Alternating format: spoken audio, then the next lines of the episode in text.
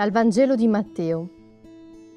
In quel tempo, entrato Gesù in Cafarnao, gli venne incontro un centurione che lo scongiurava e diceva, Signore, il mio servo è in casa, a letto paralizzato e soffre terribilmente. Gli disse, verrò e lo guarirò. Ma il centurione rispose, Signore, io non sono degno che tu entri sotto il mio tetto, ma di soltanto una parola e il mio servo sarà guarito.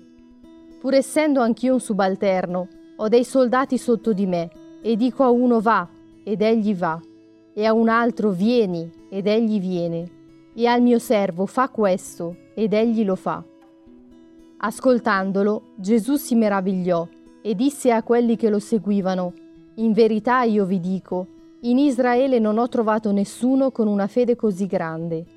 Ora io vi dico che molti verranno dall'Oriente e dall'Occidente, e siederanno a mensa con Abramo, Isacco e Giacobbe nel regno dei cieli.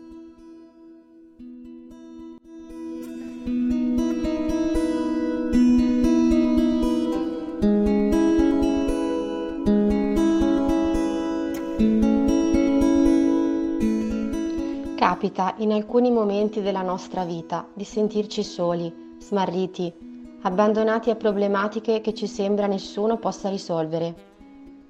Nello stesso momento ci sentiamo inadeguati e non degni di essere ascoltati e capiti da nessuno, neppure dal nostro Signore.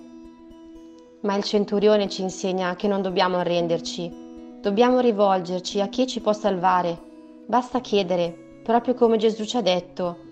Chiedete e vi sarà dato, cercate e troverete, bussate e vi sarà aperto.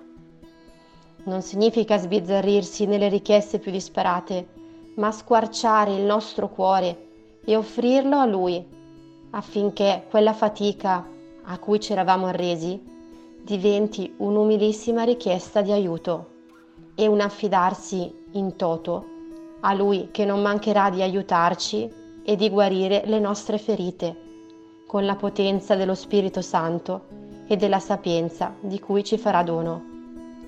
Il centurione ci insegna ad avere il coraggio di chiedere aiuto diventando piccoli e affidandoci al Signore che è più grande, chiedendogli la grazia di essere sanati e di riparare i nostri cuori rotti.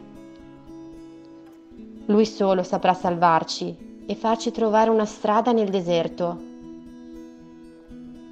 Sappiamo chiedere aiuto quando ci sentiamo bisognosi e incapaci di risolvere una situazione. O facciamo prevalere l'orgoglio o la disperazione pensando che tanto nessuno potrà capirci, tanto meno lui.